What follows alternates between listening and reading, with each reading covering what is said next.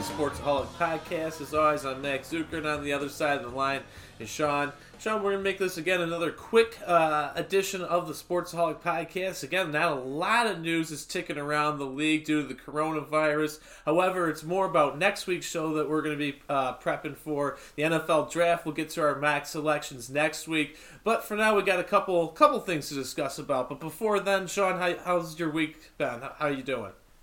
Not too bad, you know. I've uh, I've, I've been enjoying this quarantine. As, as awful as that sound, I, I feel like I've been really just enjoying my time away from work. Yes. Getting to spend time with Lindsay and everything. Getting to check out new hiking trails. Some of them are closing down because of the you know high populations and everything, but it's getting us to branch out, check out new places. And along with checking out new places on the trail, we're checking out sometimes new food places. We've been cooking a lot inside throughout this place, but yesterday we decided to treat ourselves and uh, tried this new pizza place in Marion. It's not really new, but new to us. It, it, I think it opened like November or December or something, but it was absolutely fantastic. Nice. I had, we ordered the Chicago style deep dish, and to preface this, most of the deep dishes I've tried in Southern Illinois, have been absolute major letdowns. Oh, absolutely. This one did not disappoint. I mean, it was. I'm, I'm not even joking. The best deep dish I've had outside of Chicago, Chicagoland. Holy smokes! All right, well, definitely the next time I come down to lovely Carbondale, I will. Uh, I would definitely be interested in trying at least make the comparison. You've inspired me tonight, Sean. I was thinking about getting a pizza, but now with uh, with this uh, pizza store, you're just you know making my mouth water a little bit more. I definitely am going to pick up a pie tonight, and I think I will do deep dish. I haven't had a deep dish in oh, a good two or three months, so it's about it's about Nice. yeah, it's about it's about time I get I get back in the deep dish game. Uh, speaking of, again, what we're going to talk about next week, Sean. That's the NFL draft. It's going to be in a virtual format, though, this year. Yeah, yeah. Instead of having that big Vegas spectacle they had planned, where the uh, the selectees would be brought to the stage via boat at the Bellagio, I know. and uh, now it's it, it's obviously we can't be doing that with social distancing having to be put into place. So they're going to do a virtual draft where team personnel will conduct their draft business, I should say, from the comfort of their homes. Uh, some owners not a big fan of this. Other owners big fans of this. I know Sean Payton and the and the New Orleans Saints had planned to use one of the breweries in uh, in New Orleans Oh, that cool. was owned by the the owner, but they can't even do that anymore. Oh. Now, uh, via rules, they have to do it, conduct it from the safety of their homes, not being in groups and everything.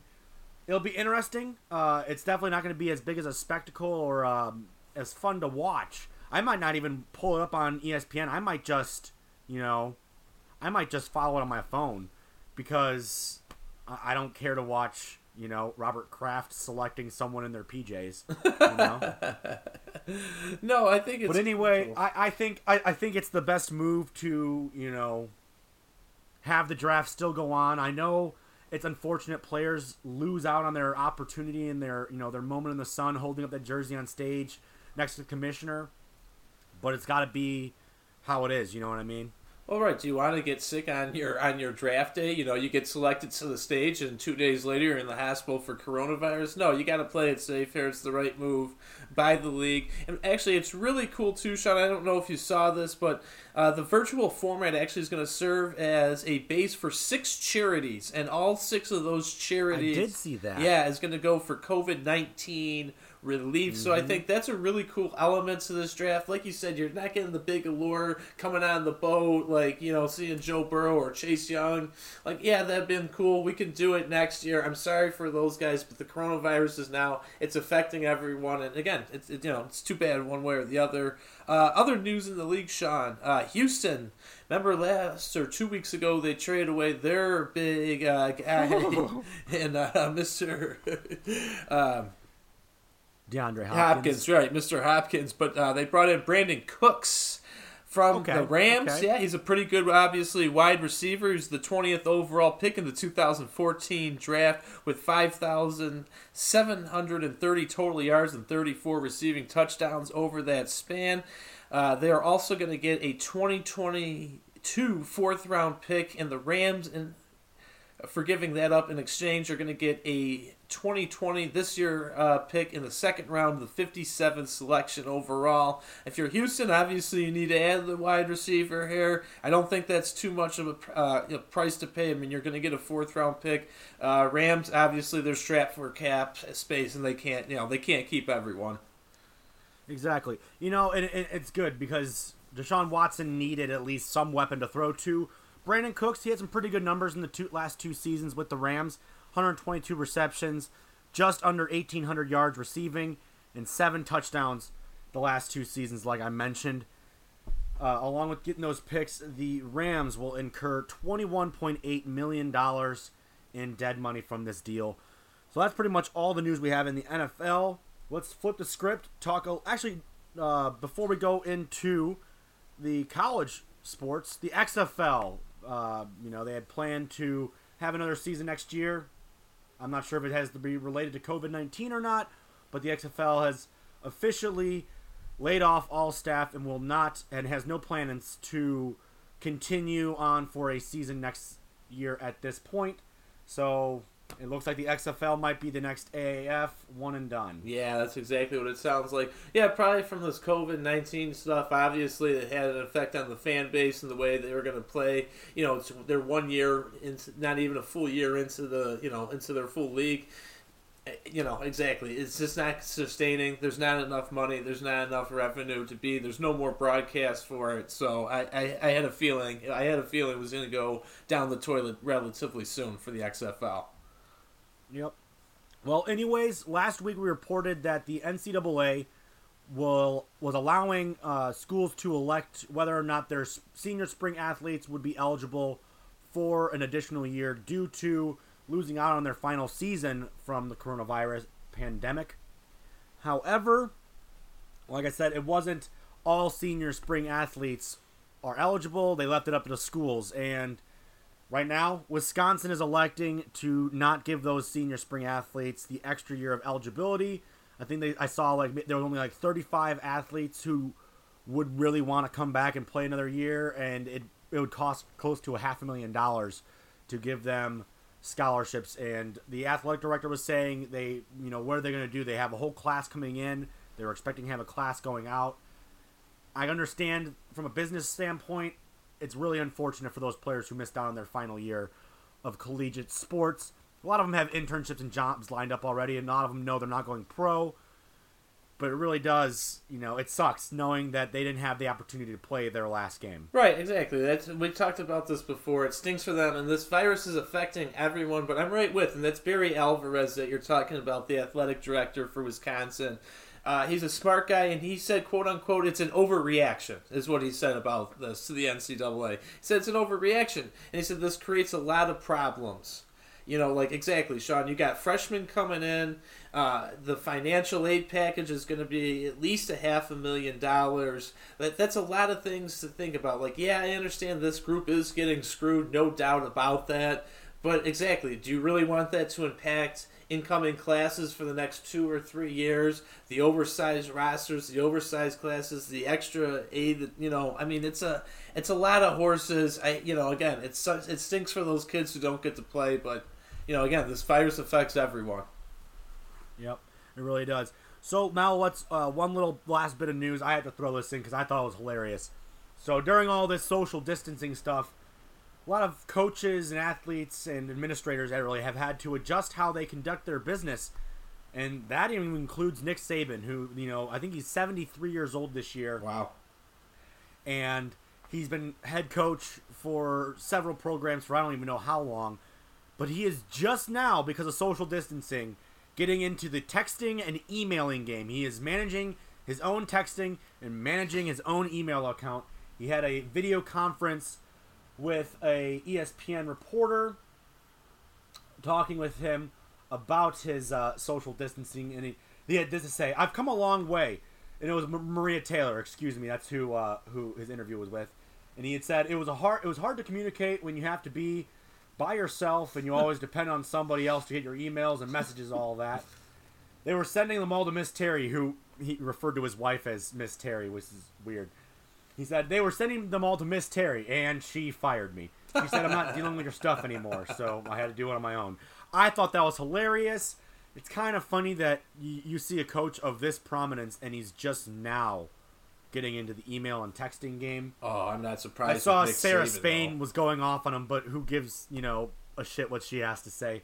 She was saying that she wanted to punch him in the face for just getting an email now. Like, what? Come on, it's Nick Saban. You know he didn't have an email. Great, come on, he's old school. The only thing Nick Saban's thinking about is what who's playing safety and you know who's my left tackle for the next three years. That's the only thing that's on Nick Saban's mind is how is he going to get to his next champ championship and how is he going to use his personnel? Because if you ask me of any college coach over pretty much any span, he's the best coach in use actually getting the personnel on the field correctly. That guy gets it in every year. Who cares if he exactly he has an email or a texting thing? Sean, I, when did I, when did I get a smartphone? After I graduated college, right? Exactly. Yeah, Yeah. I- no kidding.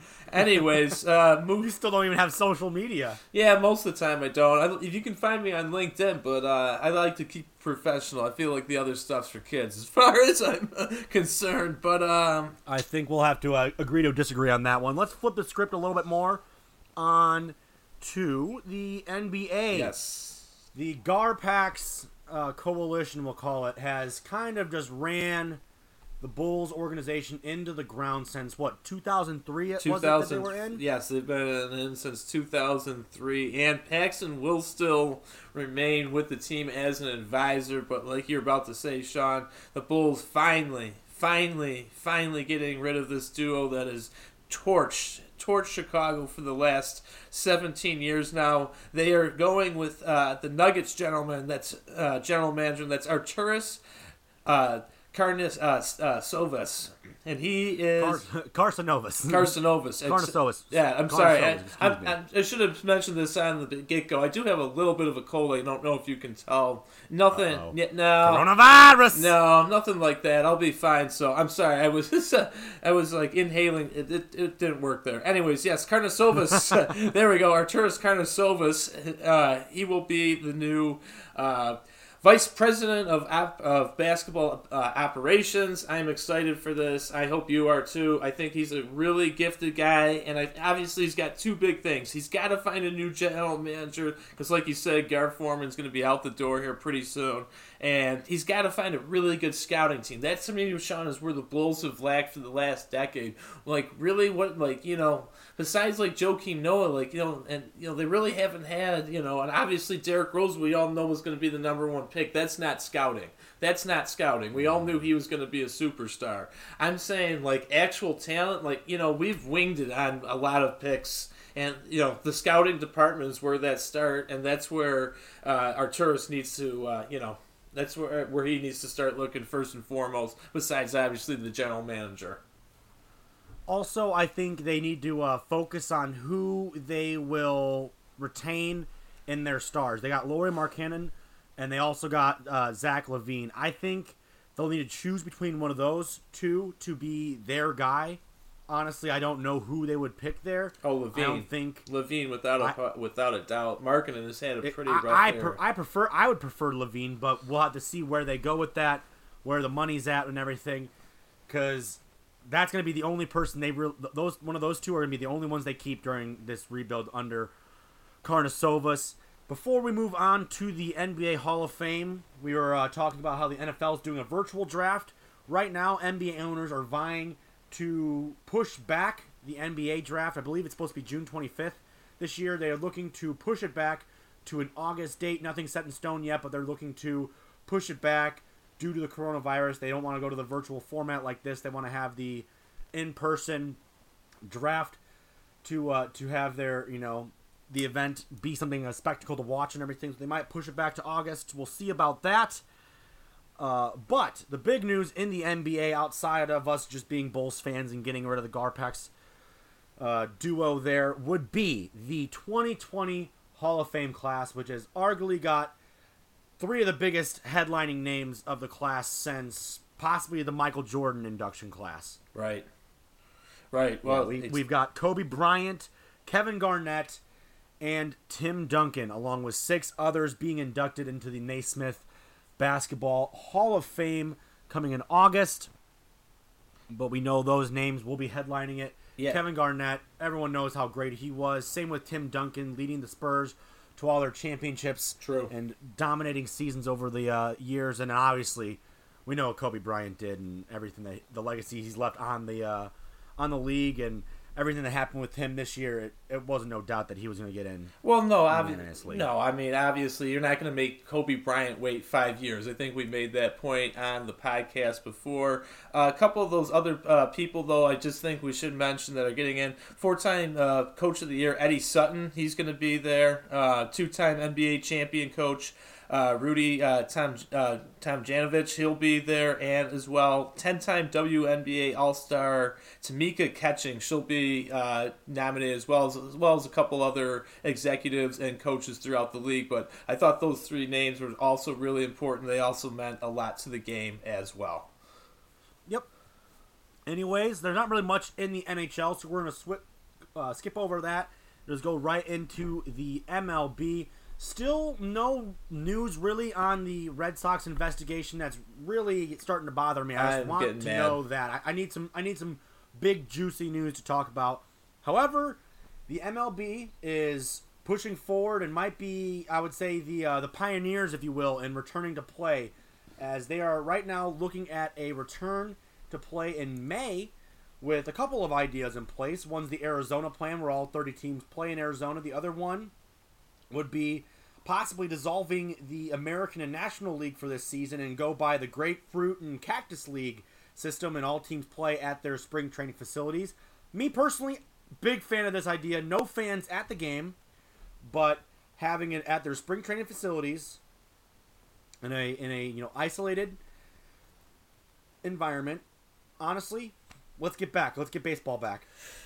You know, I look at this because obviously last week they proposed the that uh, the idea originally was just to go to Arizona at first, and when I heard that, I'm like, I don't know if this is going to actually work. I actually think that's going to be a disadvantage because they were saying we'll start mid-May, we'll have all the teams in Arizona. I'm like, well, you're going to have to find a lot of different housing. You're gonna have to find a lot of different housing, and I'm like, and to have all 30 MLB teams, their TV crew, you know what I mean, all that type of stuff. I'm like, that seems not like social distancing. But honestly, I, I I'm all for this. 15 and 15.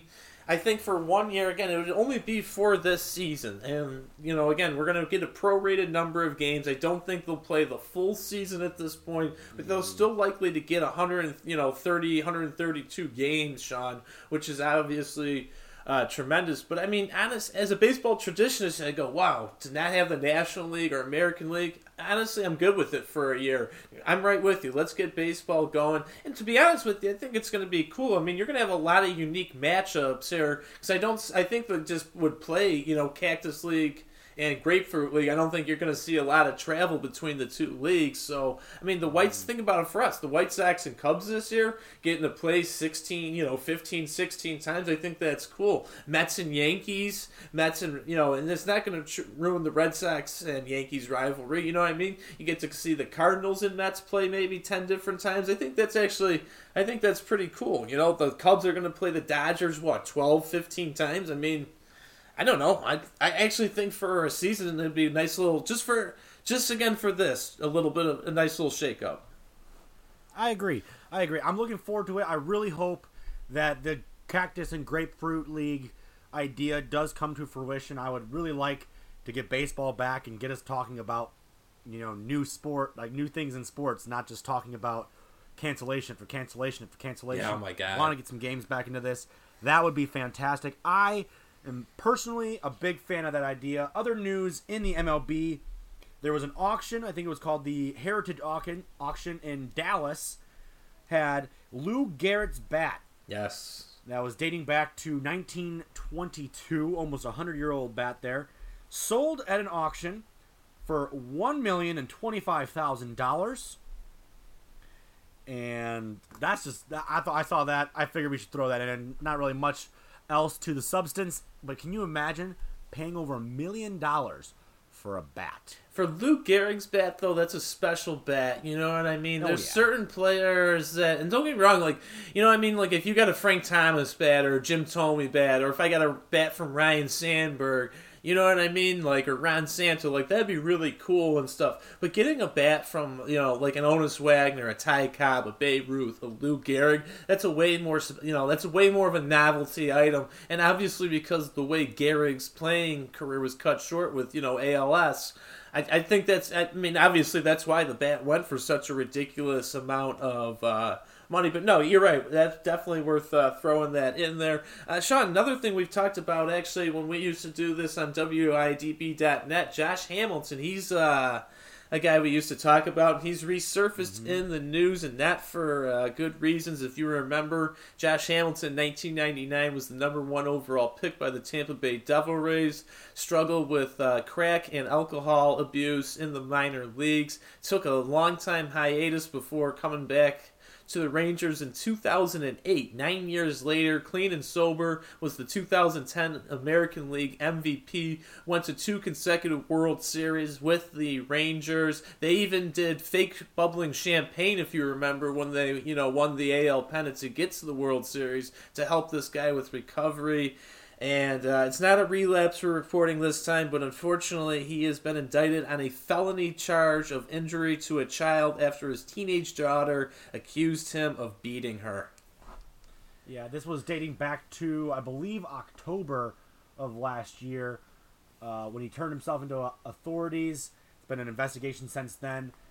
Looking at some of the quotes from this, it's kind of insane. She said that after he finished striking her, he told her I hope you go in front of the effing judge and tell him what a terrible dad I am, so I don't have to see you anymore, and you don't have to come to my house again. Jesus, now let's see, like that's really disappointing. Again, a guy who really hit rock bottom to come back again and be the MVP, go to two World Series, you know, help all those people struggling with addiction to, you know, just hear that type of, you know, stuff going on. That's awful. Um, you know, I obviously we wish his daughter the best on this one, but yeah, yikes. Uh, one last piece of baseball news, Sean. Then we'll get into Fight Corner before we close this uh, show up. Mark Reynolds, I'm sure these uh, baseball players many are familiar with. He is wrapping it up after a 13 year major league career. The guy hit 298 career home runs, Sean, in 13 major league season. Yet he averaged just uh, he had just a 6.8 career WAR according to Baseball Reference, and he's the only player to strike out uh, 200 times, three times. Anyone else has, you know, two or less. He's the only guy to do it three times to strike out. Oh, wow. Yeah, I know. In fact, he led the league in strikeouts from 2008 to 2011 and he set the mark in 2009 with 223. That's the most strikeouts uh, by any player, you know, of all time in a single season. So, interesting, mm-hmm. interesting to see a guy again with 298 career home home runs, but just a 6.8 career WAR. Well, that will explain it right there for you. Anyways, what do you got for Fight Corner? Well, everyone was looking forward to UFC 249 due to it being the only sport that had not been canceled yet Everyone was looking forward to Khabib versus Tony Ferguson. Then we found out, due to all this shutdowns and everything, travel restrictions, that Khabib was out for UFC 249, and they were going to replace him with, I believe, it was set to be Justin Gaethje. I could be wrong on that one. I, I didn't write that down, but they were planning on pushing forward. Dana White had said a lot of his international players were struggling to find a way to get there due to the travel restrictions and everything. So what did he do? He bought a private island Badass. to conduct UFC 249, and he was everything was going Badass. good. He had plans to have everything go on as scheduled, and then yesterday the hammer dropped. Apparently, ESPN was urging Dana White to suspend all activities f- until further notice, and after all the pressure, Dana White decided to cancel 240 UFC 249, as well as postpone all future UFC events. Wow. So now we don't even have that to look forward to this month. We have no sports to look forward to until at least mid May when maybe baseball comes back. So that's what we have for Fight Corner. Next week, we've got a big show. Max and I, we always enjoy doing this. The last I don't even know how many times we've done draft shows. Four or five times now. And this, I believe this is at least our fourth and maybe our fifth together. And you know me, I've been doing mock drafts since last since last April. Yeah. Honestly, I'm I'm excited.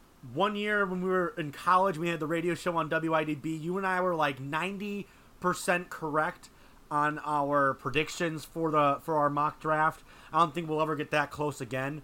However, I'm looking forward to it. We're going to have a mock draft the entire show. Only thing we talk about is our first round selections. We'll do a preview on that next week, and then the following week, the day after the draft, next uh, the the following week, we will do an analysis of the first round draft. So we'll have two draft specials pretty Yes. much back to back, and everything we th- we think about that. But that we have to look forward to in the coming weeks ex- of the Sportsaholics podcast. Until then, I'm gonna have a few beers, Max. yeah, you do that, Sean Conway. I hope you have a, your you enjoy your afternoon brewskis. Um, like you said, exactly. It's a lot of fun. We're, we can't wait to mock that first round. I can't wait. You know, a lot of trades, a lot of stuff. Uh, I think this year, Sean, is going to be harder than any other year in the last two or three years. It's not as clear cut, so it's going to be a fun challenge for us here on the Sportsaholic podcast. But until then.